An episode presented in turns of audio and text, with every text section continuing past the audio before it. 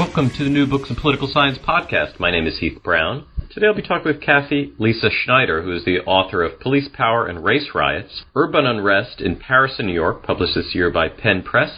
I hope that you enjoy this interview that I did with Cathy. Welcome back to the podcast. Again today, I have the real pleasure to talk with Cathy Lisa Schneider, who is the author of Police Power and Race Riots, Urban Unrest in Paris and New York. Cathy, how are you doing today? I'm doing very well, thank you. Yeah, it's a pleasure to have you on. And before we get to this um, very timely and very interesting book, maybe you can tell us just a little bit about yourself, where you are now, where you've been, uh, anything about yourself that you'd like to share. Um, I'm at American University. I've been here for 21 years, um, and I've been doing work on urban poverty, urban social movements, police uh, and security forces violence, uh, since the 80s when I did um, neighborhood organizing in Santiago, Chile. Uh, it's um, you know, your background in this book, um, you know, is is so relevant to, to so much of what's in the news today. Um, we talked a little before we started about that timeliness, and I want to go back to that. But before we get to that, I, I want to just talk about sort of the book itself and, and some of the choices you made. You you made these choices before any of this really happened. So um, you know, as, as the title of the book suggests, you studied Paris and New York. Mm-hmm. Um, maybe you could just sort of start by, by talking about uh, why they are worthy of comparison. Um, what what drew you to these two settings? Then we can talk about sort of the, the meat of the book itself. Okay, so the irony of the book uh, when you look at today is that the reason the book looked at riots was because I started the research looking at police violence. What I was interested in um, was coming out of New York, where I had been an Aaron Diamond Fellow doing research on neighborhood organizing against drug abuse and AIDS, and where we had a lot of problems with police harassment of our clients and where police violence and racial profiling was an endemic problem. And then I wanted to compare it to Paris. And I was interested to see whether police behaved the same way in poor minority communities in Paris. And was actually surprised to find that they did. Um, and in fact, they were more open about uh, doing racial profiling. And so that was my interest. Why do police forces in such different countries, contexts, different police structures, different immigrant communities, different minority communities behave in such similar ways? And it was during that field research that the neighborhoods where I had been working exploded. And so I became interested in why did police violence trigger riots throughout Paris when they had done so in New York in the 60s and not since.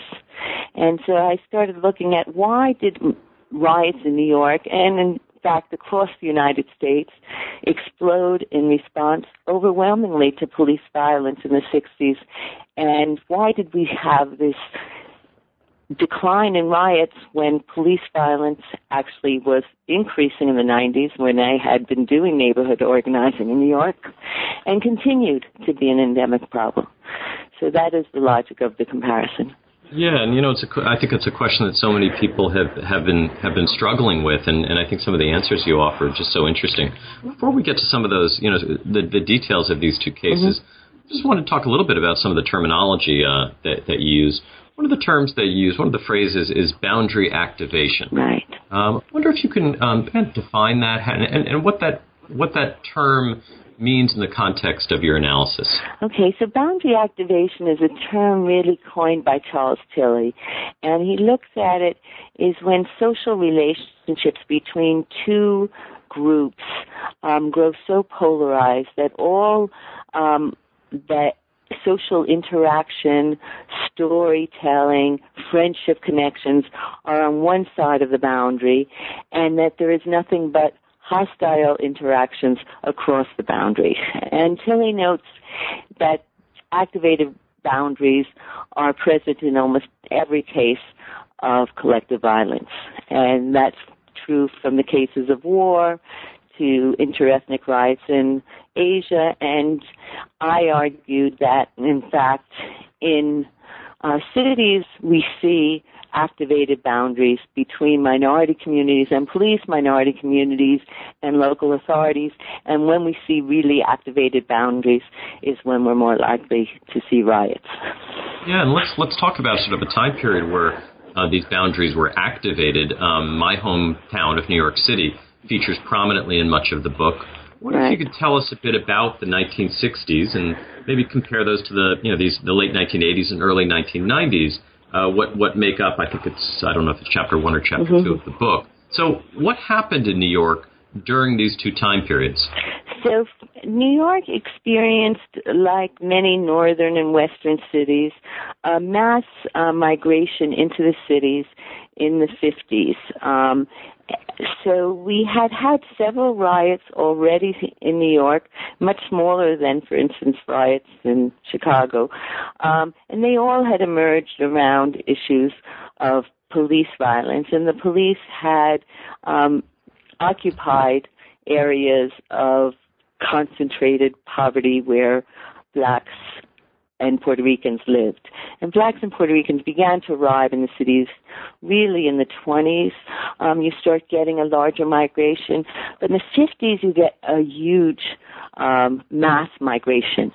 And because of redlining, because of um, housing authority rules, because of rent gouging, because of highway construction and urban renewal, what you get is people concentrated in particular areas and the construction of ghettos. And those ghettos are ghettos because people have um, very little ability to move outside of them. Um, in some areas like Harlem, you have intense overcrowding. In other areas like the Bronx, you get um, highways cro- crisscrossing neighborhoods, and you break up neighborhoods, and so you have areas of arson and abandonment. But in either case, these are areas of both concentrated poverty, where um, whites, in the Harlem case, whites had not lived um, from you know, white exodus happened much earlier, but in South Bronx, you have a, a massive migration to the suburbs as white ethnic families are getting taking advantage of GI Bill and GI loans to buy houses in the suburbs. And so this is sort of this is the context of the city during this time period. Right. Um, but but but as we move towards right. the late 1960s, uh, we have sort of the change between these sort of conditions um, and and and dramatic events. Right. So, what were a couple of the, the important ones for us to understand in the late 1960s? There's lots, unfortunately, that right. happened. Right. What's one or two that are illustrative of what was happening in New York? Okay, so the key events I look at in the 1960s is the 1964 um, riot, which is the first riot of the 1960s. It's not the largest, but it's the initiator. And it occurs when police kill a 15 year old high school student who had been outside the high school with his friends and had been sprayed with a hose by the janitor. And the kids had run after the janitor and a police officer arrived and killed the child. And the students started gathered around the police officer um you know screaming in pain and taunting the the police officer, go ahead, you know, kill another nigger. And the police, police reinforcements arrived. The crowd was dispersed. The families went down to the police station asking to speak to the police chief, and the police rushed the crowd, and the neighborhood exploded, and the riot spread to uh, other black neighborhoods in the city, like Bed-Stuy, and lasted for about six days. Once the city was calm, riots exploded in Nyack, New York, Plainfield, New Jersey, Rochester, New York, Newark, New Jersey, and then you began to get riots erupt in Watts and spread in California, and you had little local centers where riots would erupt and then they would spread to nearby cities, and that was crisscrossed the country for about a decade. And, and continues in many ways at least in New York, um, mm-hmm. though not continually, up through the 1980s and 1990s. But but things have changed, and and you sort of you document mm-hmm. you know about three decades. I don't know if it's mm-hmm. exactly three decades, but about three decades of of peaceful protests in New York in the face of right. continued police brutality. So the pol- police issues don't go away, right. but the nature of the response changes. So what has changed to to explain this? Okay, so then I look at the second riot. I, which was the 1967 riot, which occurs after Mayor Lindsay is elected. And a number of things start happening in New York, largely in response to the Kerner Commission report, in which Mayor Lindsay was vice chair of the Kerner Commission, um, Ker- Lindsay's own sense of how police should interact with communities, and Great Society programs that provided cities with funds um, to do outreach to communities. So one of the things they they thought was that neighborhoods that explode, the problems in those neighborhoods don't start with the triggering incident. There is a problem with um, the relationship between police and communities that is poisonous. There is a problem with the relationship between local government and the community. And so Lindsay believed that his police force should reflect the, his own principles and values and that they should never use deadly force against unarmed people. And he would say his police do not shoot children. But the other thing he did was to do outreach in these communities and hire neighborhood youth as peacekeepers. And so an array of young people in these neighborhoods uh, used city funds and Great Society funds and um, summer programs that Lindsay started in all of these communities to create community-based groups.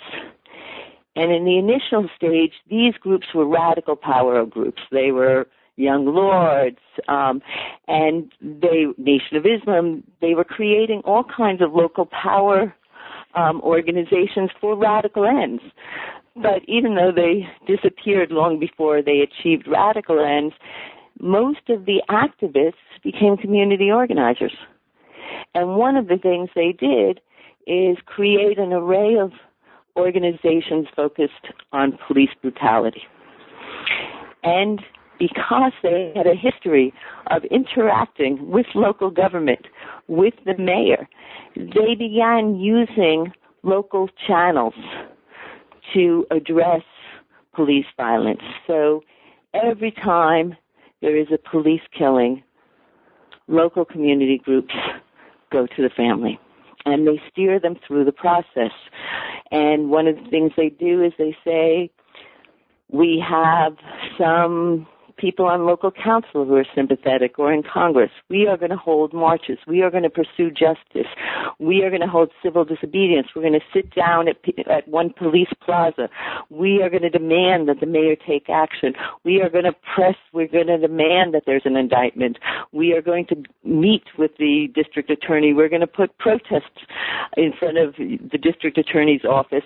We are going to make sure that justice is occurs in this case. And if they don't indict, then we are going to press for the federal government to get involved and have a civil rights trial. And we have lawyers. We're going to do, we'll, we'll sue the city. And we are going to use, um, we have multiple vehicles. Do not despair. We are going to fight this. And the city became adept as well. So what the city does is settle claims out of court. Um, in the 90s, during Giuliani's um, time in office, when Giuliani would not negotiate and was really um, rude, brutal in his response to families' appeals, um, the city settled out of court $25 million a year. So the, the combination of the community groups and the city developed a standard operating repertoire for dealing with police violence. Or, it's, it's, so interesting thinking about that today, and I, would like to go back mm-hmm. to you know sort of uh, what you're describing. It's you know as if you're describing something you know that is literally happening right right now. But I, I want to talk just in mm-hmm. the interest of time also about about Paris, mm-hmm. um, because if I follow your argument, um, you suggest that that many of the conditions um, that that have been in place in New York are quite similar to Paris. In fact, maybe right. even a little bit better in Paris.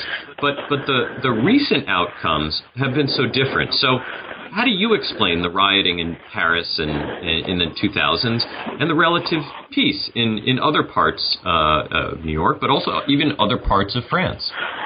Well, uh, the riots um, spread through most of France. That was really what was quite astonishing about the 2005 riots, that you had thir- 300 or over 300 towns and suburbs in flames for three weeks, and they could not stop uh, the eruptions, and they had to call a nationwide curfew, something that hadn't been called since the Algerian War, uh, before they were able to um, calm the the communities.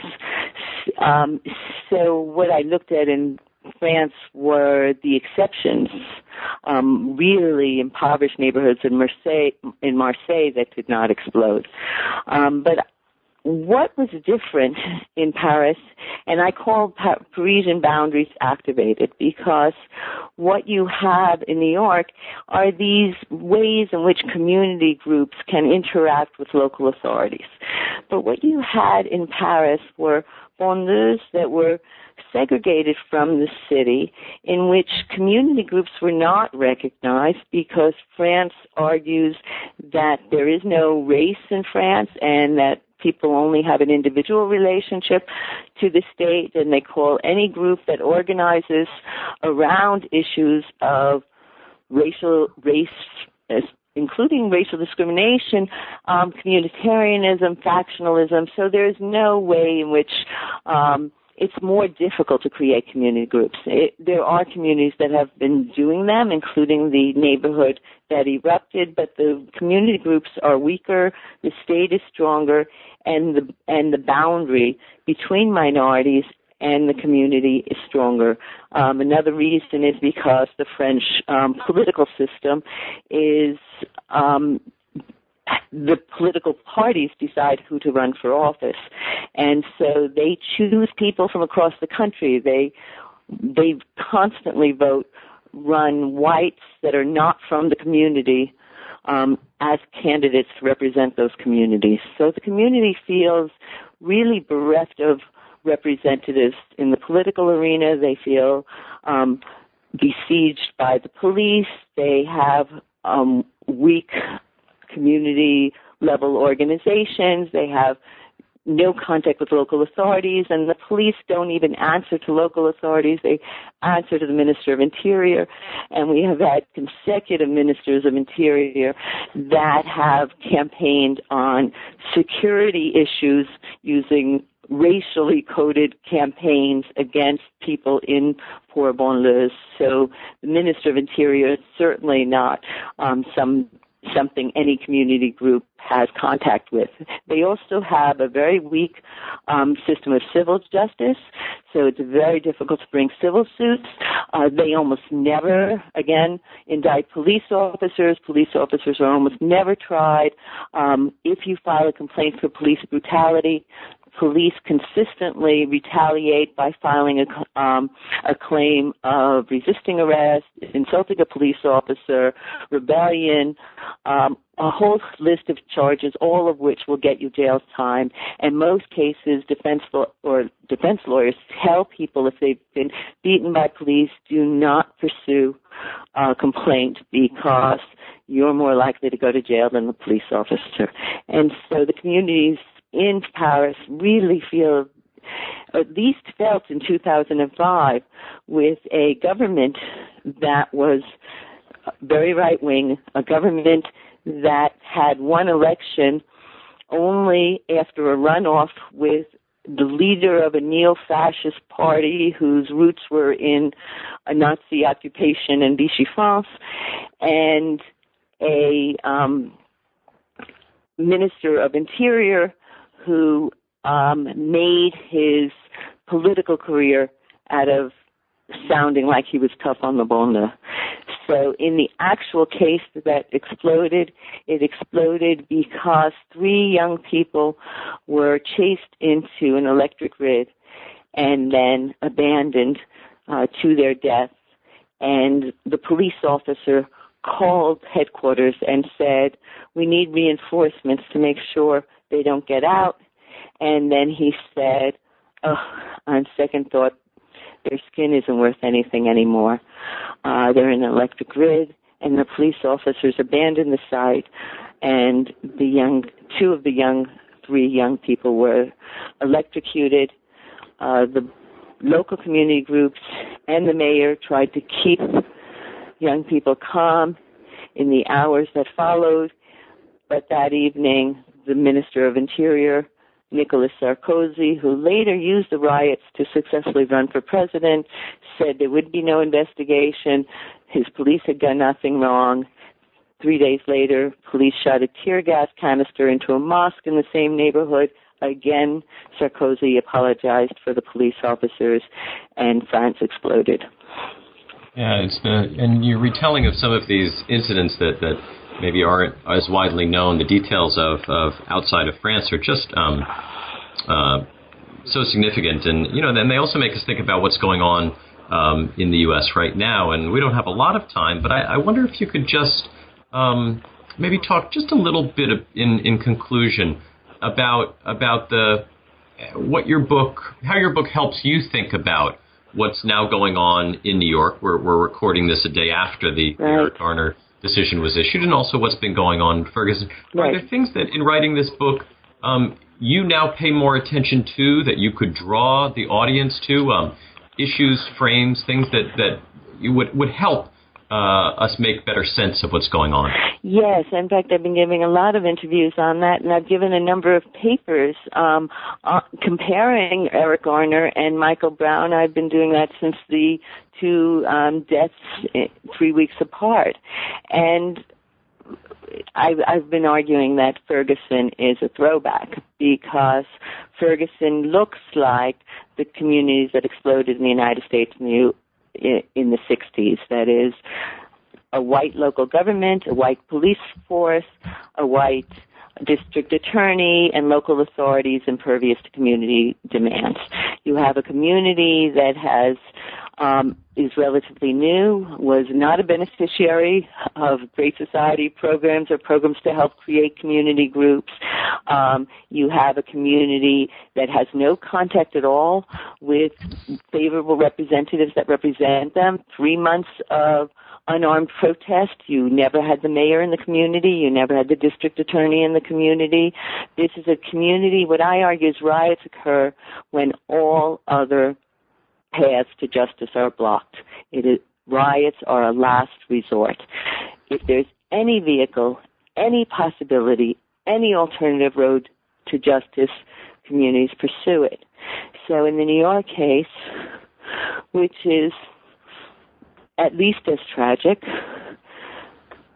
um, we have as a very similar verdict, and we have a similar um, situation with a local prosecutor and a grand jury that are drawn from a white community with lots of police families, where um, the police position um, is you know, accepted. We have a, a prosec- local prosecutor that did not want a guilty verdict. We have video evidence of what happened. Um, but in New York, uh, people have a, a, a whole host of standard ways of responding. And I know that many of the families of people killed by police that I interviewed for this book, um, every time they're, you know, they stay on Facebook with me. Every time there's a police killing, they say, I do what I do. I, I was at the family's immediately last night. That that situation reminded me of the of what happened to my child. Um, it, it each time it causes me pain again, but I was with that family and and they converge. And many of these families had won very big uh, settlements from the family from the court from the courts from the city not all of them, but all of them who won settlements created new foundations, mostly focused on helping other families who are victims of police violence. But what all of those families have come to realize and feel very strongly about it, and that's true of most of the community groups like Leader of Coalition Against Police Brutality, is that they're expending an enormous amount of energy just to try and get justice on one single case. And they are not um, as successful in in in stopping police violence. The other thing those community groups did in New York was they were part of the uh, lawsuit that ruled against New York City's use of stop and frisk. They were part of the people who elected Bill de Blasio as mayor, who ran on a platform of stopping police abuse. And when Bill de Blasio brought back William Bratton, associated with the death of many of their kids, they were already, you know, horrified. And for them, this is really painful to see William Bratton as um, head of the police again. And again, we're having an increase of killings of unarmed youth. And Bill de Blasio promised this would change, and we're waiting for this to change. We're, de Blasio is, in contrast to the mayor of Ferguson, is talking about, you know, we're going to have an investigation. The city's going to do its own investigation. The Justice Department's going to do its own investigation. We are going to do something about police violence. So he's making, um, he's talking uh, the way people want politicians to talk, not the way the Ferguson mayor talked about his police doing nothing wrong. But we have to see um, actual a resolution of this. This is um, this is very very painful. It's painful to family. It's painful to all New Yorkers. It's painful to all people of color who wonder whether their child is going to be safe, whether their child sees a police officer, whether the police officer will protect their child or kill him. Yeah. Yeah, Cathy, thank you for the book. It's you know, it's, as as a New Yorker, as someone who um, you know, uh, teaches at a, at a college that, that has lots of future police officers uh, sort of in, in their world. It's just, I think, such an important book and offers such uh, interesting perspectives on this. And so, thank you. Um, thank you. Cathy's book, again, is Police Power and Race Riots Urban Unrest in Paris and New York, published by uh, uh, Penn Press this year, available. I hope that people have the chance to read it. I think it would help um, uh, make sense of uh, the situation. Cathy, thank you very much for your time today. Thank you so much. Thank you very much.